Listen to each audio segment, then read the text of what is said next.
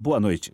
Você está nos cento e um vírgula cinco da Frei Caneca F M, a emissora pública do Recife. Começa agora. Começa agora. O programa Direitos Humanos em Debate. Boa noite, ouvintes. Boa noite, Amparo Araújo. Boa noite, ouvintes. Boa noite, Ademir Santos. Este é o programa Direitos Humanos em Debate. Você já sabe, todas as segundas, sempre às vinte e uma horas, temos um encontro marcado aqui na Rádio Frei Caneca F M para debatermos as mais diversas temáticas dos direitos humanos. Por aqui também, muita informação, serviços, dicas de livros, filmes, eventos e música de qualidade. No programa de hoje vamos debater a juventude e os direitos humanos. Para isso, recebemos a coordenadora do M N U, Movimento Negro Unificado de Pernambuco, Marta Almeida, a presidente da U E P, União dos Estudantes de Pernambuco, Camila Falcão, o presidente da U E S P, União dos Estudantes Secundaristas de Pernambuco, Evandro José, o presidente da Juventude Socialista Brasileira, Tiago Bianchi, e o secretário-geral da U N E, União Nacional dos Estudantes, Gabriel Henrique. O programa Direitos Humanos em Debate é uma produção da sociedade civil para a Frei Caneca F M, a rádio pública do Recife.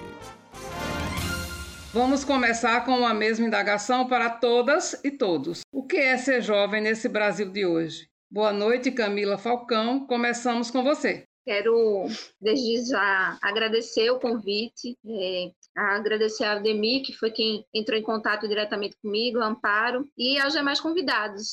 Ser jovem, essa pergunta é um negócio bem interessante. Ser jovem, né? A nossa juventude no Brasil, e não só no Brasil, no, no mundo no geral, é, como diria Che, né? Ser jovem, ser revolucionário, é algo que está dentro da nossa genética, é algo que está inerente ao nosso desenvolvimento. Os jovens não, não aceitam a realidade do jeito que está. O jovem sempre tem um elemento a mais para se colocar, um questionamento a mais a fazer dentro da nossa sociedade. Infelizmente, é, a gente vive num Um país em que um país. cada vez mais os direitos são retirados de nós. É, mas não é todo jovem, né? É o jovem que tem é, classe social, que tem cor, porque, de fato, viver num país onde a gente tem milhões de desempregados e onde, para nós, a juventude, ao invés de a gente estar tá se dedicando a estudar, a gente está é, tendo que correr atrás para arranjar um emprego para ajudar em casa, e para nós só resta subemprego, ou está em uma política genocida que mata os nossos jovens. Então, eu acho que a palavra que define a gente é ser jovem no Brasil é desafiador, mas é bom. Tiago Bianchi, boa noite, é a sua vez.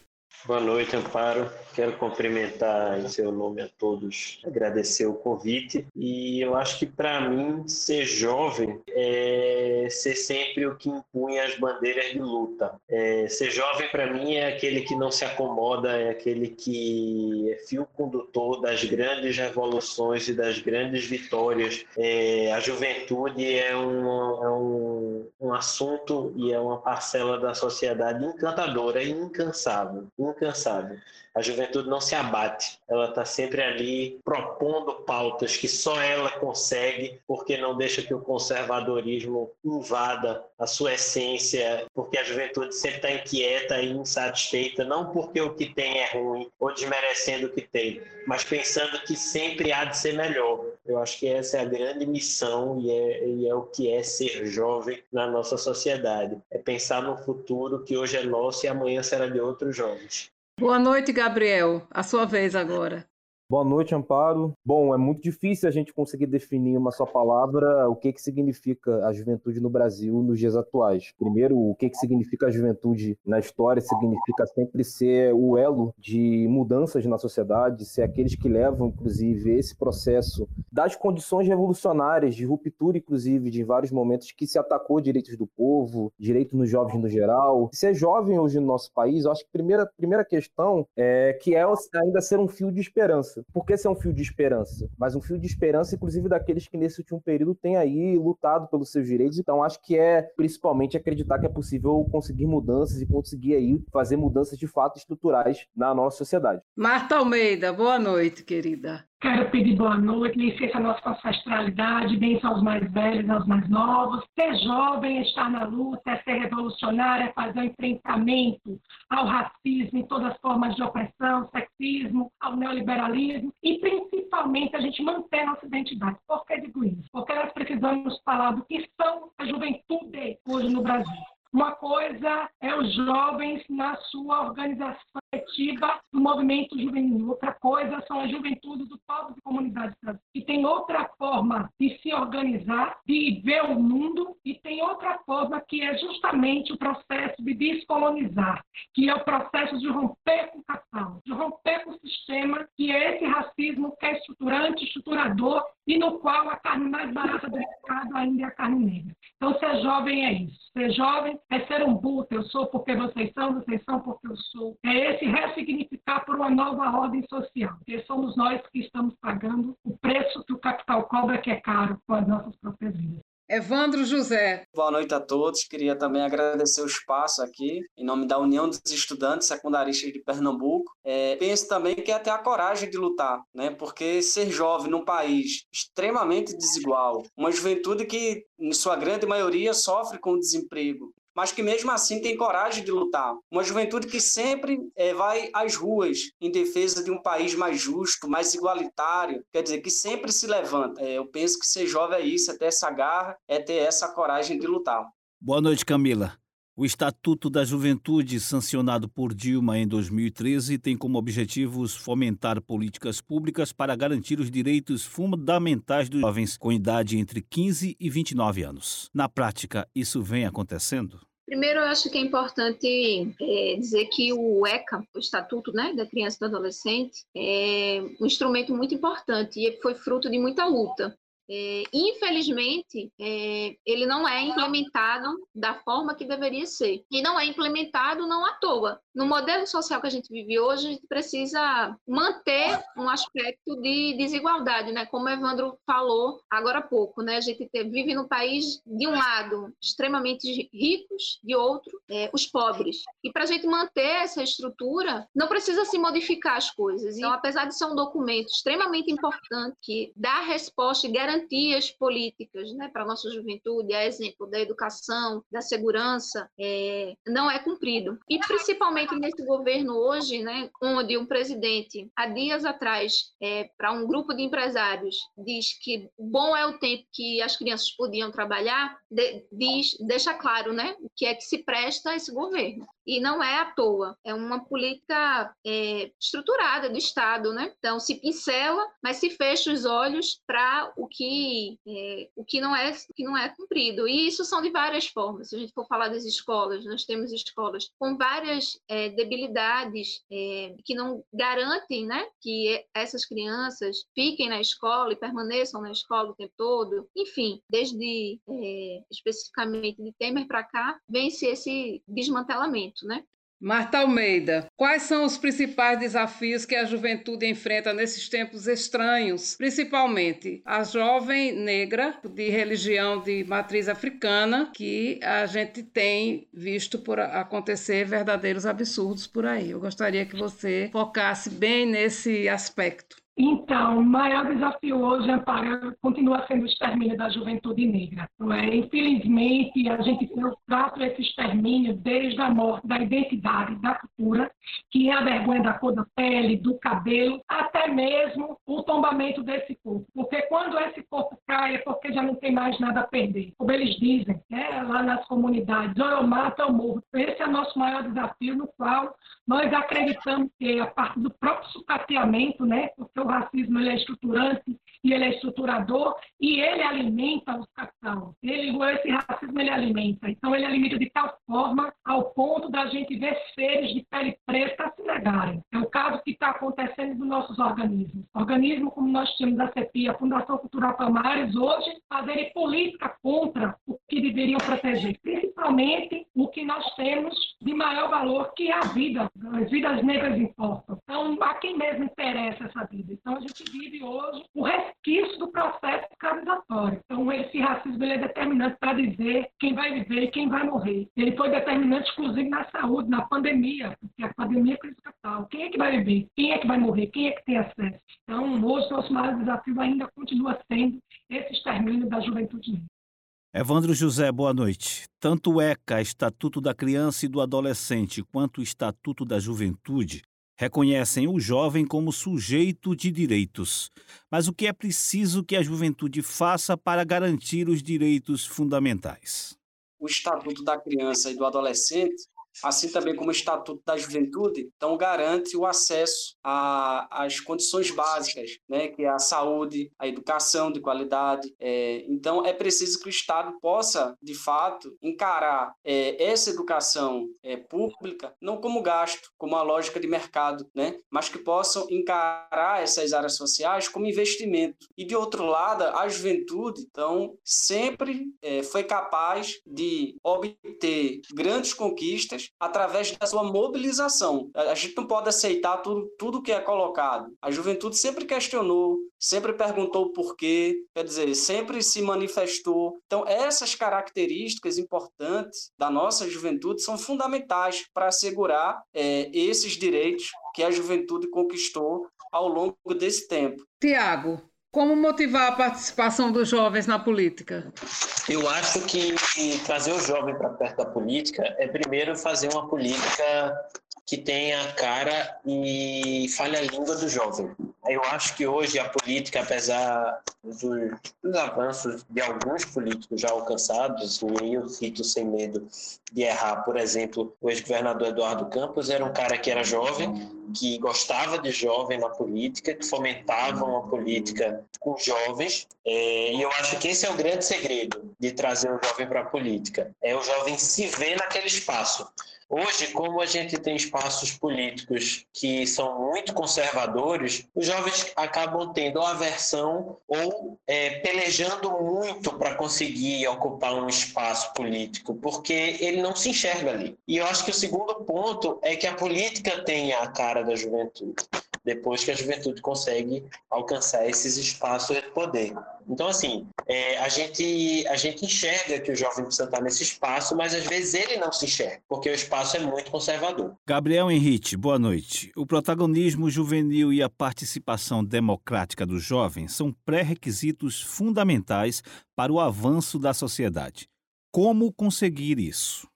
Olha, ex- exemplos não tem faltado. Eu estava até acompanhando agora, ver a própria situação da, de um dos ataques, eu acho que vão ser mais frontais à vida dos trabalhadores e principalmente dos jovens, que é a situação da reforma administrativa, é, que visa aí acabar principalmente com os direitos dos trabalhadores aí, porque não mexe em nenhum dos privilégios que estão colocados aí por parte das elites do país e principalmente daqueles que é, fazem aí se manter esses privilégios aí que se tem, tanto do ponto de vista econômico é, e também do capital. E é importante dizer isso porque é, a história do nosso povo é uma história de luta, a história da juventude brasileira é uma história de luta. A gente conseguiu vencer é, a ditadura militar através de mobilização, inclusive, da juventude e também e enfrentamento, inclusive, a políticas de privatização em outros governos, do desemprego. Então, assim, a combustão da luta pela democracia, da luta por direitos, de transformação radical da sociedade que a gente vive, está aí. Então, a gente precisa falar como a gente pode, inclusive, trazer a juventude, os trabalhadores, o povo no geral, que várias vezes não se sente representado pela política da maneira que ela é feita, por isso que nós queremos propor um novo tipo de política que seja identificada em sujeitos esses, que se identifiquem do ponto de vista da sua classe, do, do seu local social, para conseguir lutar por essas questões que são fundamentais. E na história sempre foi assim. Convergências, divergências,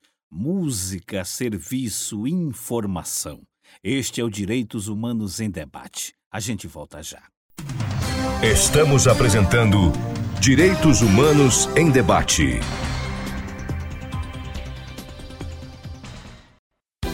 Voltamos a apresentar Direitos Humanos em Debate. Vamos para dois mil e seis ouvir Mundo Jovem com Negra Lee. Futuro é de vocês. Ei, mundo jovem, mundo jovem, mundo jovem. Vocês sabem viver. Ei, mundo jovem. Ei, mundo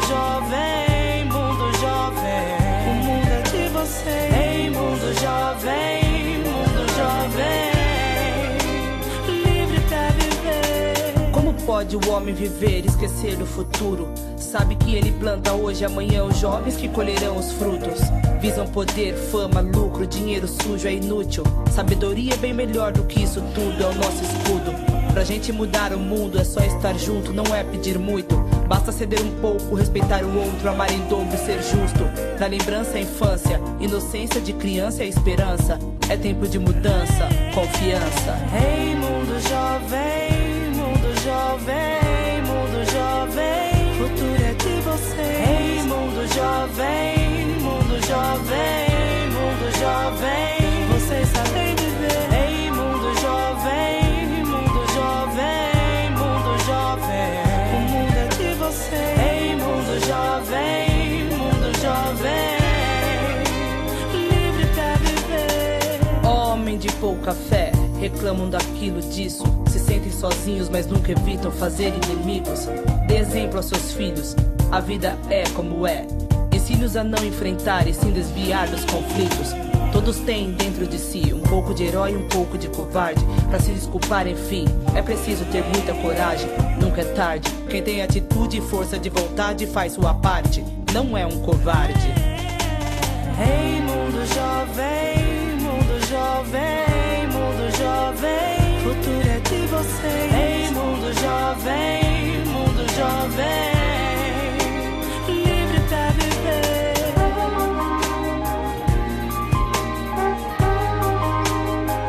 Mundo jovem.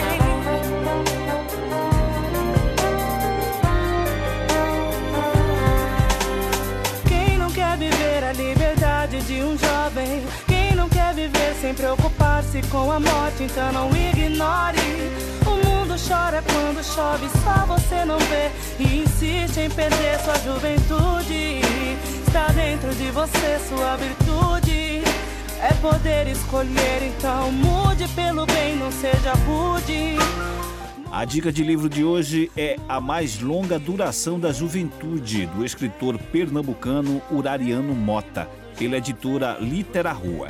Na obra, o autor faz uma ligação entre o tempo literário e o tempo político, perpassando o amor, a militância e o sexo em reminiscências que vão de mil novecentos e setenta até dois mil e dezessete, deixando a mensagem que a imortalidade é construída na rebeldia que resiste.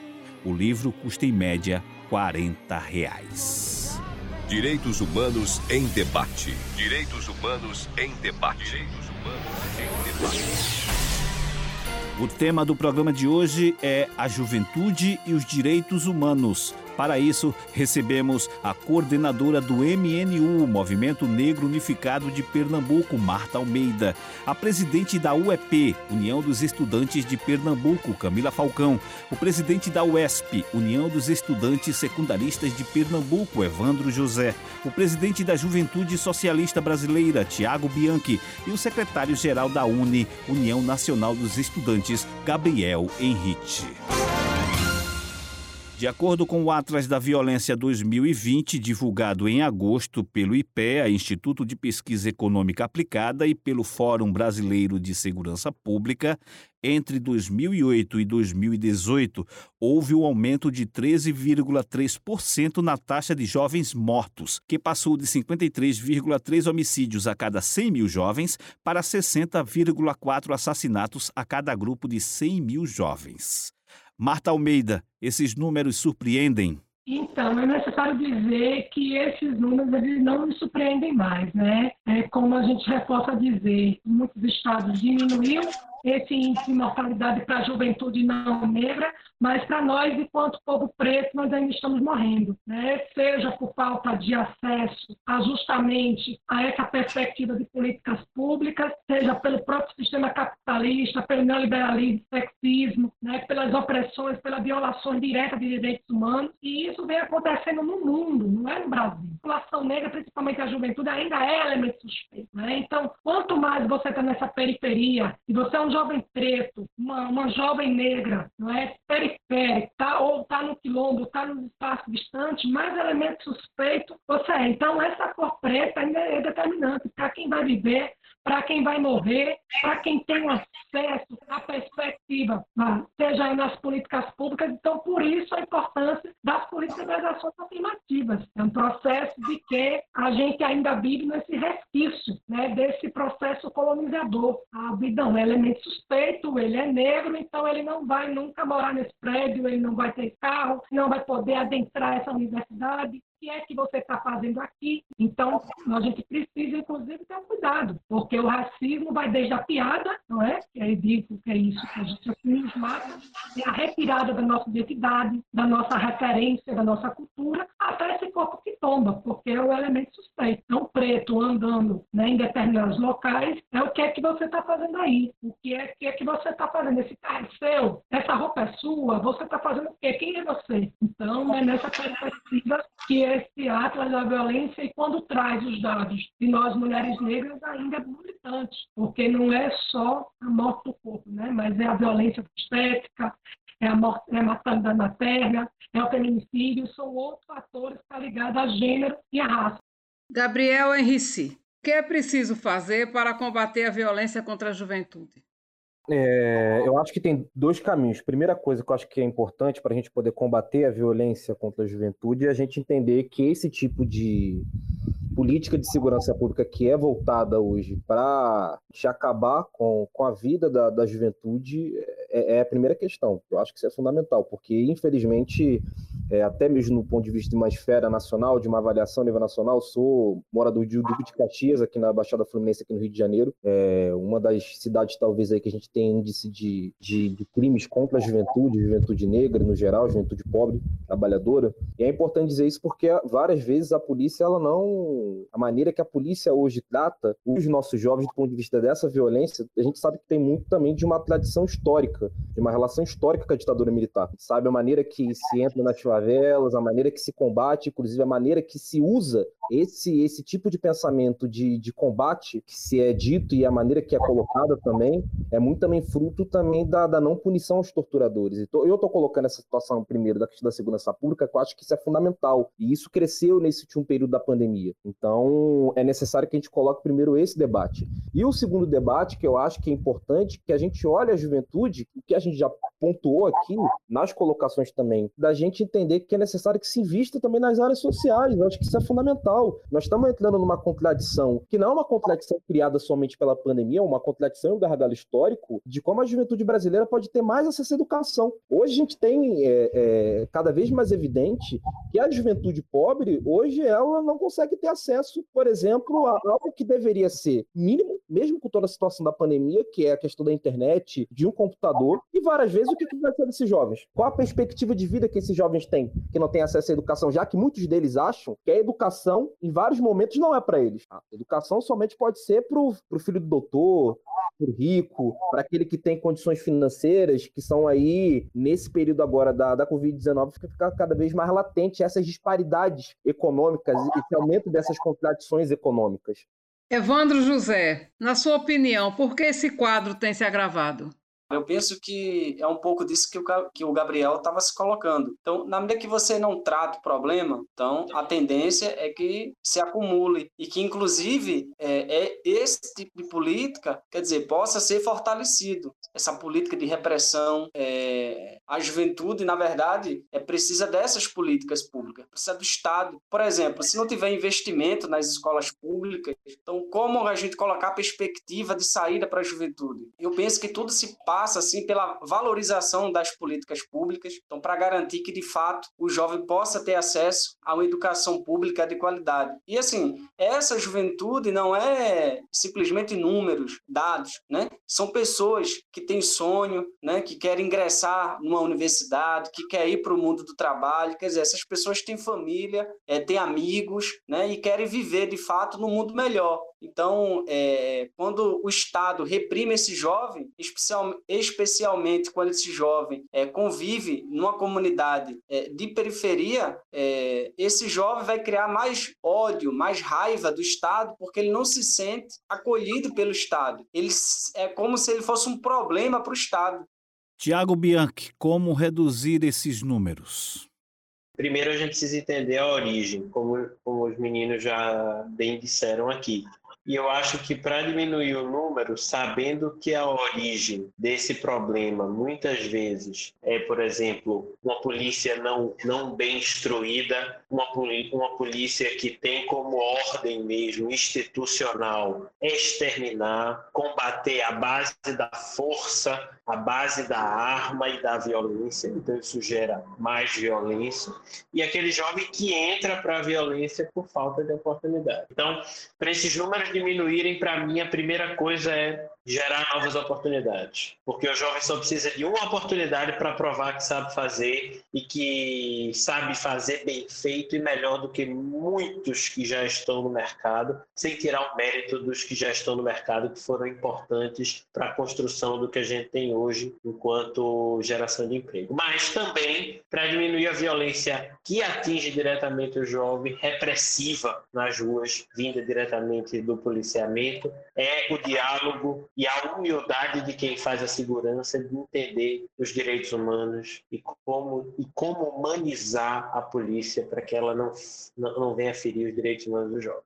Camila Falcão, quais são os fatores que contribuem para essa explosão de violência contra os jovens? Bom, eu acho que o primeiro fator é que a gente hoje vive num governo fascista, e é um governo que estimula a todo momento a violência. E essa violência, ela tem, ela tem um alvo, né? Então, o alvo dela é, vai ser sempre o contraditório, né? Aquilo que é diferente. Então, eu acho que um fator importante é esse. Quando a gente tem um presidente que tira dinheiro da educação é, para garantir mais recursos para os militares, esses mesmos militares que não foram punidos por matar, torturar, desaparecer com vários brasileiros e brasileiras, é um, um fator importante. importante para se, se, se continuar, né, dar continuidade é, a essa política de violência. Porque a violência, é, a gente não pode deixar de pensar que ela tem um objetivo, né? Ela tem um objetivo. Quando é, o Estado entra na, na favela, entra lá na Zona Norte, é, nas favelas da Zona Norte do, né, daqui, de Recife, é, empunhando armas, é, fazendo baculejo nos jovens, agredindo, tanto moralmente quanto fisicamente, ele tem um objetivo. Né? De reprimir, de dizer que, né, vão garantir as coisas do jeito que estão. E como eu disse no início, o jovem tem um elemento transformador, né? Se aceita calado. Então eu acho que esse é um fator importante,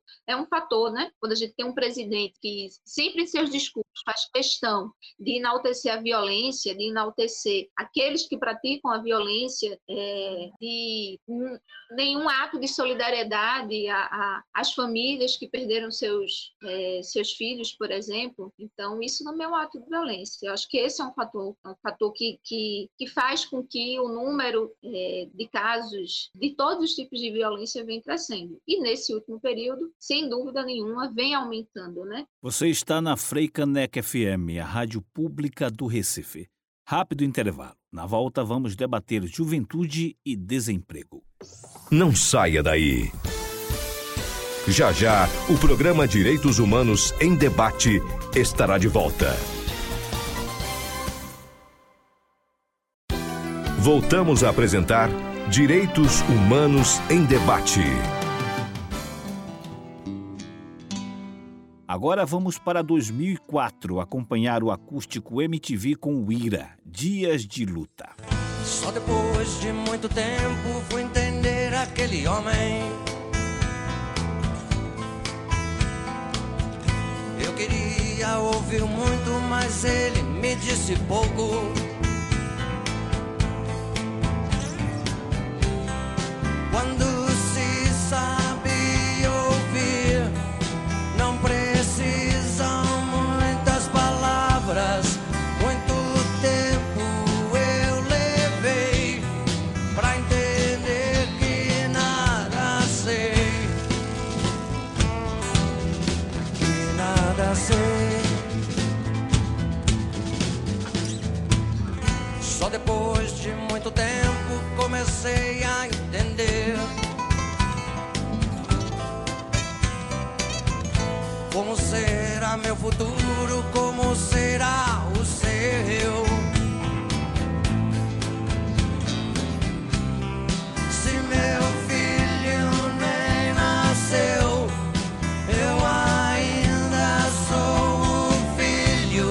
Se hoje canto essa canção, o que cantarei depois? Cantar depois.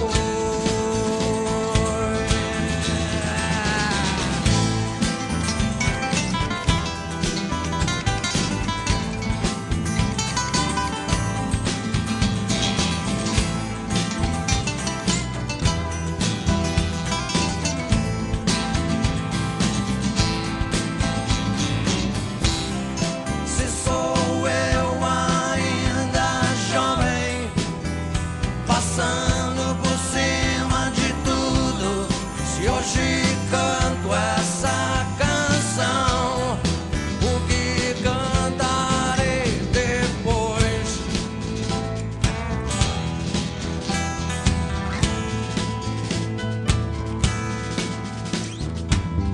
Só depois de muito tempo comecei a refletir nos teus dias de paz, nos teus dias de luta.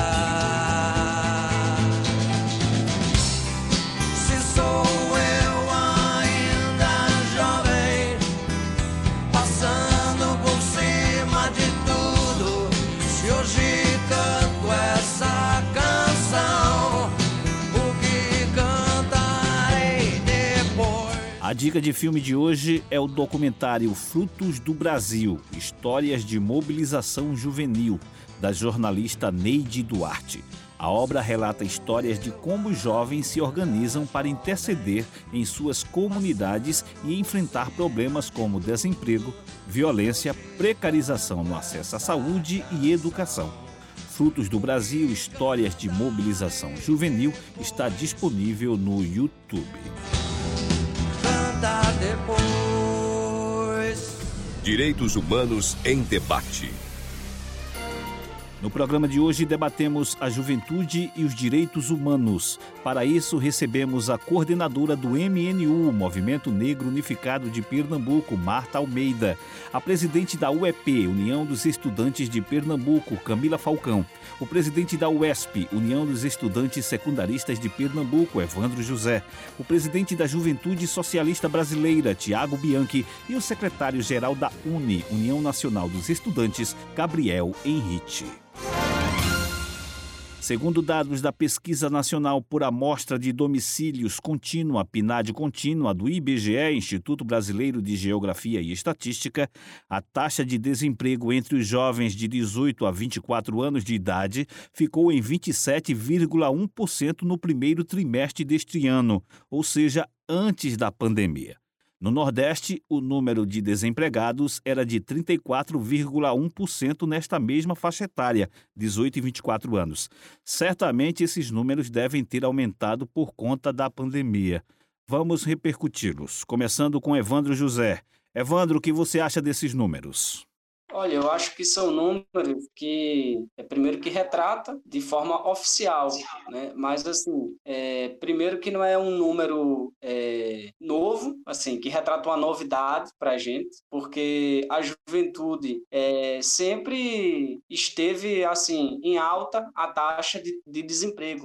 E a subnotificação ainda é gigante. Então, significa que esse número ele é ainda maior. Então, é preciso, sim, é, ampliar os investimentos na nossa educação pública. Eu acho que isso é, vai estimular a, a, a nossa juventude a ingressar no mercado de trabalho, e é por isso que a gente vê, por exemplo, que boa parte dessa juventude que está desempregada está nesse subemprego, né? Está no iFood, está é, nessas condições aí é, precárias de trabalho, né? Sem carteira assinada, então estão expostos a, a essas condições desumanas de se sobreviver. Então, o, que, o que importa para eles é essa força de trabalho que a juventude propicia, e não interessa é, quanto que vai receber ou se vai ter ou não carteira assinada. E, infelizmente, a fome não escolhe. É, então, a luta pela sobrevivência acaba é, expondo a nossa juventude a, a todas essas mazelas. Tiago, o que falta para inserir o jovem no mercado de trabalho? Eu acho, por exemplo, a geração de cursos técnicos é um interessante caminho. Cursos à distância são um interessante caminho. O fomento desse, desse tipo de, de formação poder ser de graça também é um caminho que estimula o jovem. Mas não adianta a gente ter todo esse aparato se as, as empresas é, não entenderem que espaços precisam ser garantidos para serem preenchidos por jovens. Porque, assim, hoje é óbvio que a gente ainda tem uma defasagem enorme é, de acesso do jovem a vários mecanismos na sociedade, principalmente nas, nas suas qualificações. Mas tem muito jovem qualificado e que não consegue entrar no mercado de trabalho se não houver uma política pública efetiva. Se não houver uma pressão do Estado para efetivar e garantir espaços para os jovens que estão se qualificando ou que já se qualificaram, entrar no mercado de trabalho, os que não se qualificaram ou não tiveram oportunidade, por exemplo, não vão querer correr atrás, porque, como disse o companheiro Evandro, vão, achar, vão, vão, vão recorrer ao único espaço aberto, que são esses espaços como entregador de iFood, de Uber Eats e tal, que são espaços que estão abertos, mais acessíveis, mas que são desumanos no trabalho e que desqualificam qualquer tipo de qualificação que o jovem já conseguiu até hoje. Camila, fala-se muito na geração nem-nem, ou seja, o jovem que nem estuda nem trabalha, como se fosse uma questão de escolha desse jovem, quando deveríamos falar da geração sem-sem, sem acesso a estudo e sem trabalho. O que você acha disso? Concordo plenamente, poderia responder assim, mas eu queria me aprofundar. De fato, esse termo neném assim, é algo que a gente precisa refletir, né? Não é jovem que nem estuda nem trabalha, é jovem que não tem nem como estudar, nem tem trabalho. Eu acho que é, nesse período da pandemia, se deixou-se mais nítido, né? O...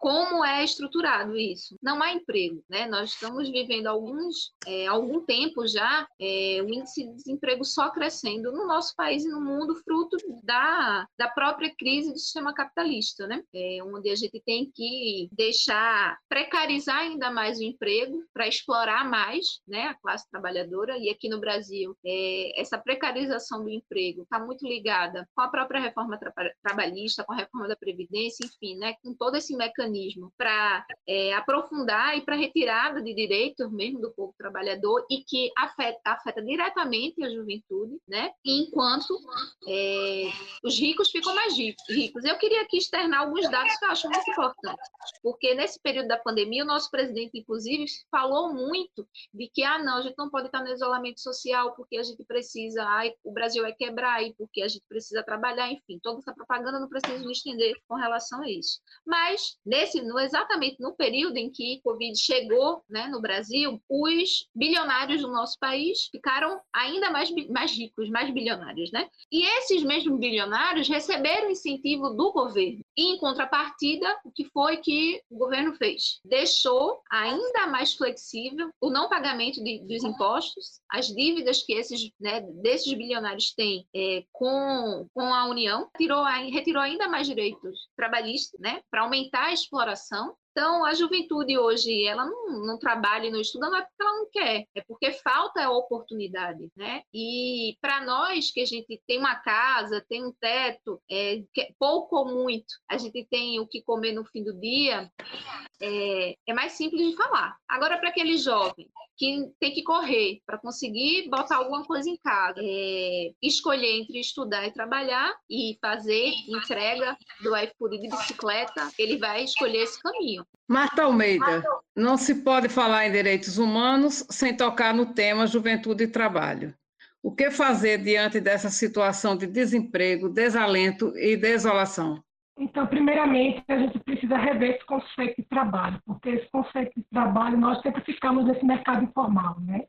O que a gente está vendo hoje dos aplicadores, né, dos entregadores de aplicativo, é um novo processo escravizatório, é a nova forma de desumanização dessa população preta, pobre e periférica. É necessário que a gente mude essa ótica do capital, que a gente possa ressignificar. Então, por exemplo, é necessário que a gente avance na perspectiva da agroecologia, é necessário que a gente avance na reforma agrária, dos créditos para a juventude, por exemplo, a crédito acesso à terra, é necessário que a gente possa viver daquilo que a gente produz. Por exemplo, por que não a juventude viver do seu maracatu, do seu afoxé, do seu samba, do seu hip hop? Por que não a gente poder viver do que nós produzimos, do nosso tosso, do nosso acarajé, do nosso manguzá? Por que não nós ressignificarmos? Porque se não fosse a solidariedade, né, a solidariedade negra, um vulto, se hoje o índice de mortalidade está maior, estaria bem mais, né? E essa política que cada vez mais nos engessa. Então é necessário que a gente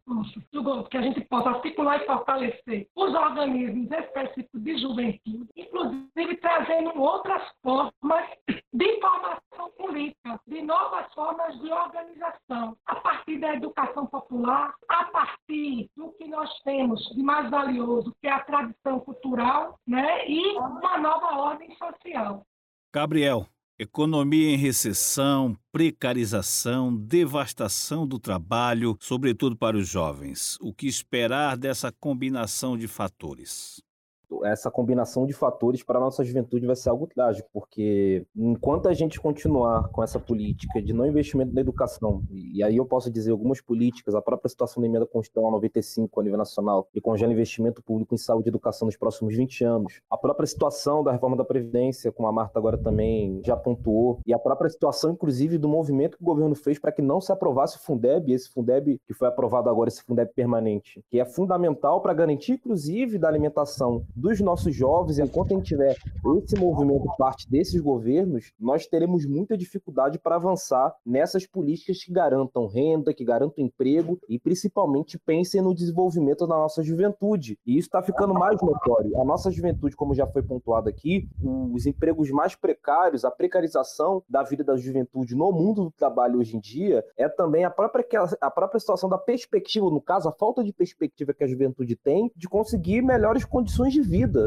Enquanto essa política de não investimento na educação, de aumentar os privilégios, inclusive de, de poucos, ao invés de da gente conseguir dar o que é direito para muitos, a gente vai continuar com essa, já colocada aqui pelos elementos que estão sendo pontuados, uma situação trágica para a nossa juventude. Você está sintonizado na Frei Caneca F M cento e um vírgula cinco. O Direitos Humanos em Debate está no ar. Agora, o último intervalo. Voltamos já. Daqui a pouco, voltamos com muito mais informação. Programa Direitos Humanos em Debate. Em debate, em debate, em debate, em debate. Voltamos a apresentar Direitos Humanos em Debate. Não quero lhe falar, meu grande amor. Em mil novecentos e setenta e seis, Antônio Carlos Belchior gravou Como Nossos Pais, de sua autoria, no álbum Alucinação. Mas foi na voz de Elis Regina que a gravou no disco Falso Brilhante do mesmo ano que a música fez sucesso. Viver é melhor que sonhar. Eu sei que o amor é uma coisa boa,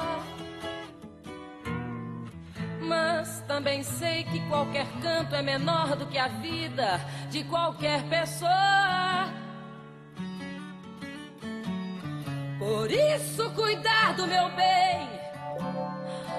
Há perigo na esquina.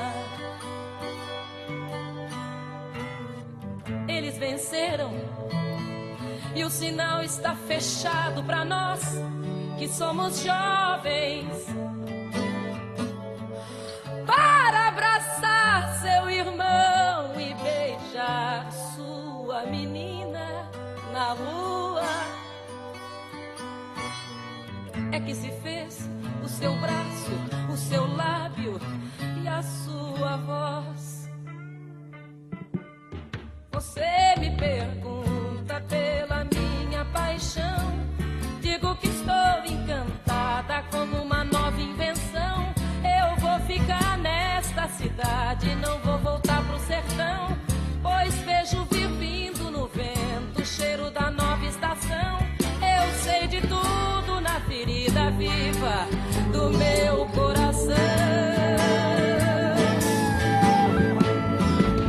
Já faz tempo eu vi você na rua, cabelo ao vento, gente jovem reunida na parede da memória. Essa lembrança é um quadro que dói mais. Minha dor é perceber que, apesar de termos feito tudo o que fizemos, ainda somos os mesmos e vivemos. Ainda somos os mesmos e vivemos como os nossos.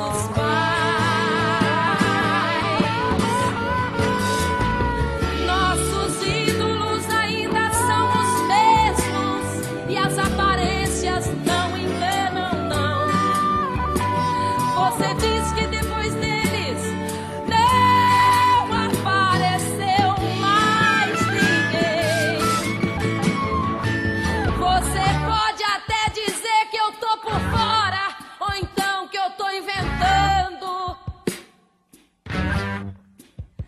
mas é você que é mal passado e que não vê. É você que é mal passado e que não vê que o novo sempre vem. Hoje eu sei que quem me deu a ideia de uma nova consciência e juventude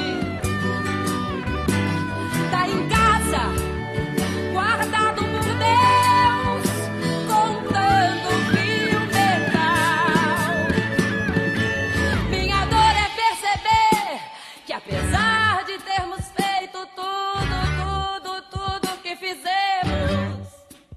Nós ainda somos os mesmos e vivemos. Ainda somos os mesmos e vivemos. Ainda somos os mesmos e vivemos como os nossos pais.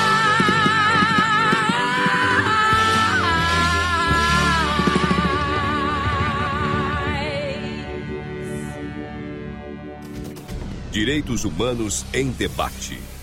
O tema do programa de hoje é a juventude e os direitos humanos. Para isso, recebemos a coordenadora do M N U, Movimento Negro Unificado de Pernambuco, Marta Almeida, a presidente da U E P, União dos Estudantes de Pernambuco, Camila Falcão, o presidente da U E S P, União dos Estudantes Secundaristas de Pernambuco, Evandro José, o presidente da Juventude Socialista Brasileira, Tiago Bianchi, e o secretário-geral da U N E, União Nacional dos Estudantes, Gabriel Henrique. Por gentileza, gostaríamos de ouvir vocês sobre suas perspectivas para o futuro do nosso país. O que esperar do Brasil, que virá a partir do Brasil que temos hoje? Começando com o Tiago. Eu acho que as perspectivas de futuro, infelizmente, são assustadoras, porque hoje a gente se encontra com um governo federal que de verdade aterroriza. Mas, como nós somos e empunhamos sempre as grandes lutas, eu acho que as perspectivas de futuro é, primeiro de tudo, a juventude dar um recado nas urnas, nas próximas eleições. No espaço que nós ajudamos a construir democraticamente e escolhemos o nosso, os nossos dirigentes e os nossos políticos.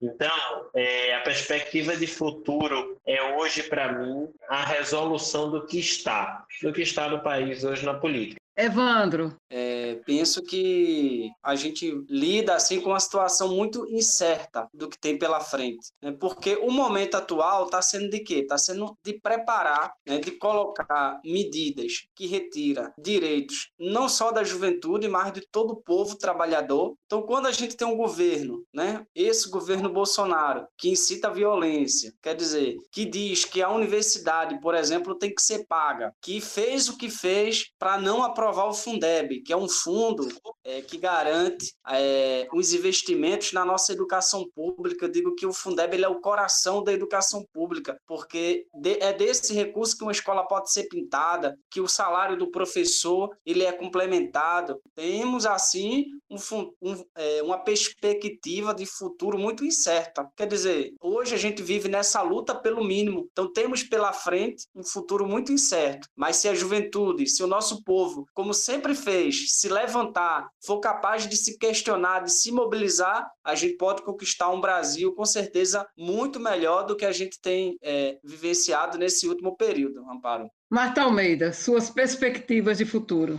Mas é preciso ter força, é preciso ter raça, é preciso ter gana, sempre. É luta, não tem outra. A luta ela vai ser perene. E eu sou otimista, porque nós fomos quem passou pelo navio negreiro e por mais de trezentos anos de processo escravizatório. E quem está na cidade de lutas libertárias não é agora que vai ter medo do fascismo, do neoliberalismo. Nós estamos na terra de Zumbi Dandara, de Amparo Araújo, de doutor Miguel Arraes. Então pode vir de faca que a gente vai de lança. Nós vamos de lança.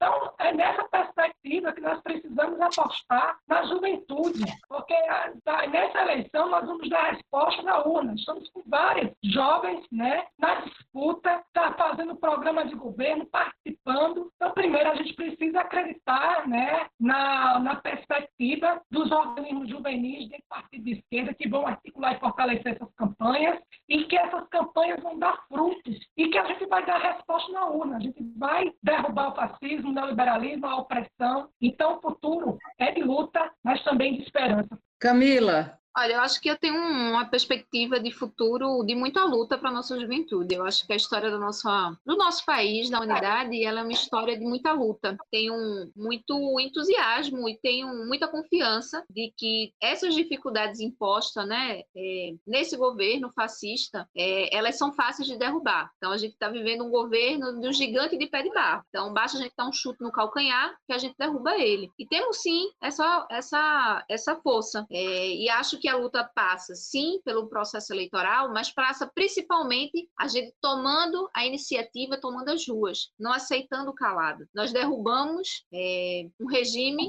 fascista que foi a ditadura militar. Está aí Amparo, uma prova viva que lutou e que derrubou. Então, a gente também consegue derrubar, derrubar esse grupelho, né? Mas, muito além disso, eu acho que a juventude tem um elemento ainda mais importante, porque a gente não quer só uma mudança de presidente. Eu acredito que a gente quer uma mudança de sociedade. A gente quer a construção de uma sociedade que de fato seja justa, que de fato seja igualitária, que de fato seja de paz. Tenho muita esperança que a nossa juventude vai vencer mais esses desafios. O futuro está nas nossas mãos. A gente é capaz de vencer. Gabriel, suas perspectivas de futuro. O novo sempre vem. Não interessa o que está acontecendo hoje, o novo vai vir. Mesmo todos os retrocessos que aconteceram no último período, nós tivemos, inclusive, vitórias importantes, inclusive de fruto de mobilização social.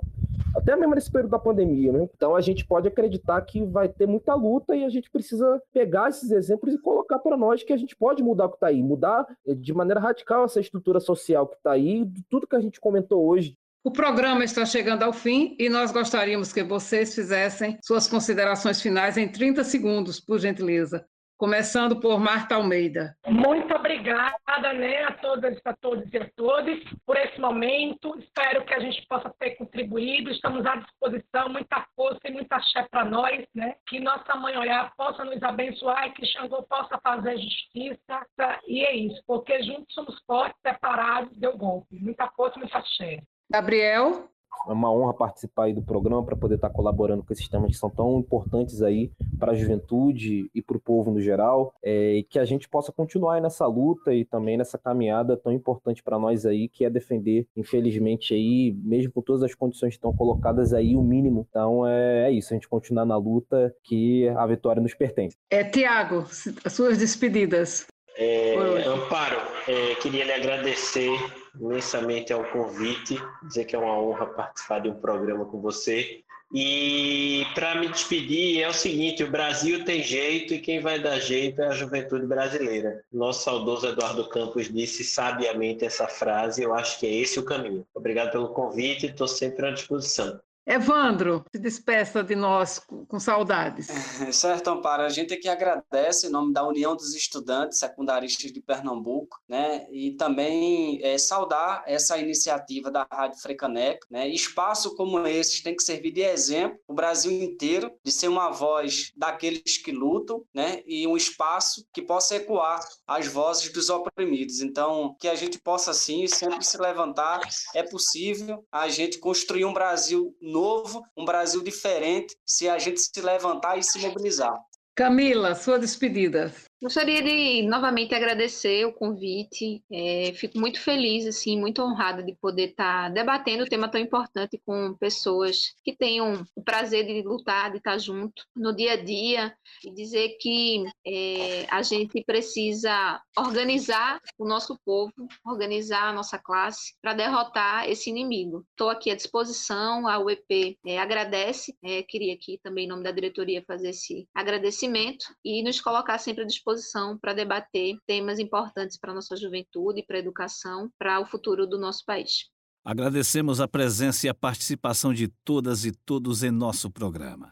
O tema do programa de hoje foi a juventude e os direitos humanos. Recebemos a coordenadora do M N U, Movimento Negro Unificado de Pernambuco, Marta Almeida. A presidente da U E P, União dos Estudantes de Pernambuco, Camila Falcão. O presidente da U E S P, União dos Estudantes Secundaristas de Pernambuco, Evandro José. O presidente da Juventude Socialista Brasileira, Tiago Bianchi. E o secretário-geral da U N E, União Nacional dos Estudantes, Gabriel Henrique. O programa tem produção e apresentação de Ademir Santos. Coordenação geral e apresentação de Amparo Araújo. Trabalhos técnicos, edição e produção de áudio de João Montenegro. Consultoria, Edival Nunes Cajá e Fenelon Pinheiro. O programa Direitos Humanos em Debate é uma produção da sociedade civil para Frei Caneca F M, a rádio pública do Recife. A você, ouvinte, que esteve conosco, nossos agradecimentos. Novo encontro marcado com vocês na próxima segunda, às vinte e uma horas, aqui na sua Frei Caneca. Até lá.